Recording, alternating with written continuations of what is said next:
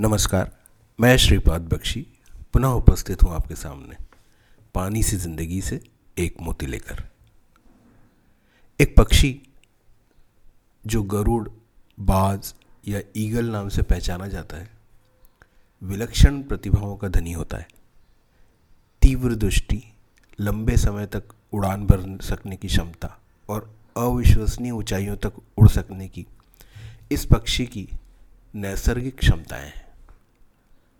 बारिश में जब दूसरे पक्षी किसी छुपने की जगह तलाशते रहते हैं, तब यह बाज स्वयं को बादलों से ऊपर ले जाकर स्वयं को बारिश से बचाता है।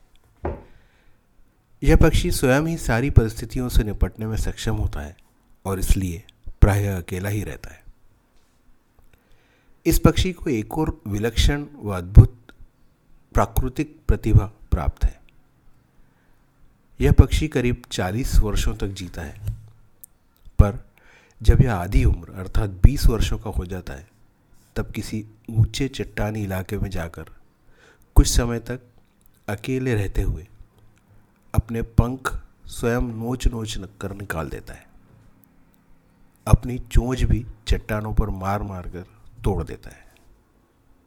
कुछ समय उसी स्थिति में रहने के बाद उसके नए पंख आ जाते हैं।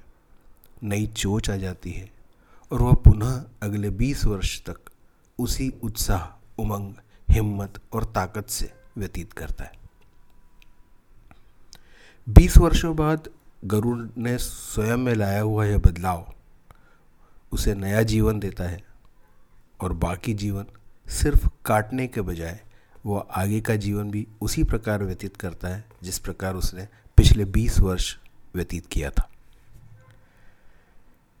यह एक बात बहुत प्रभावित करती है कि जीवन के उत्तरार्ध में अपने आप को प्रभावशाली बनाए रखना उसके लिए कष्टप्रद है, परंतु फिर फिर भी वह उसे स्वीकार करता है और कुछ समय के कष्ट सहन करने के बाद नए उत्साह के साथ अगले 20 साल जीता है।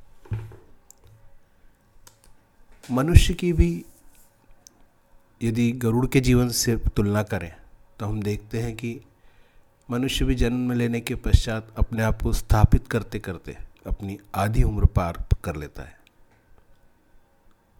इस आधी उम्र तक आते आते वह मानसिक रूप से परिपक्व होता जाता है और शारीरिक रूप से अपने चरम तक आकर क्षमताओं में कमी को महसूस करने लगता है।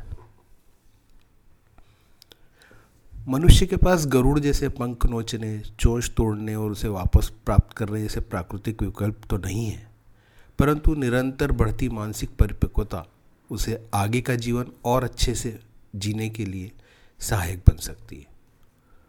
उम्र के आधे पड़ाव तक आते आते वह इतना परिपक्व हो जाता है कि अब दूसरों को के दोष देखने के बजाय स्वयं के दोष भी देखने में सक्षम हो जाता है।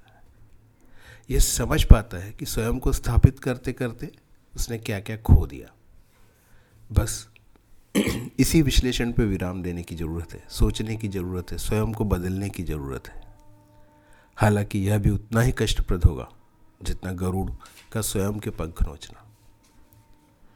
मनुष्य के पास अपने आप को शारीरिक रूप से तंदुरुस्त रखने के अलावा मानसिक व सामाजिक क्षेत्र में कार्य करने की प्राकृतिक प्रतिभा प्राप्त है।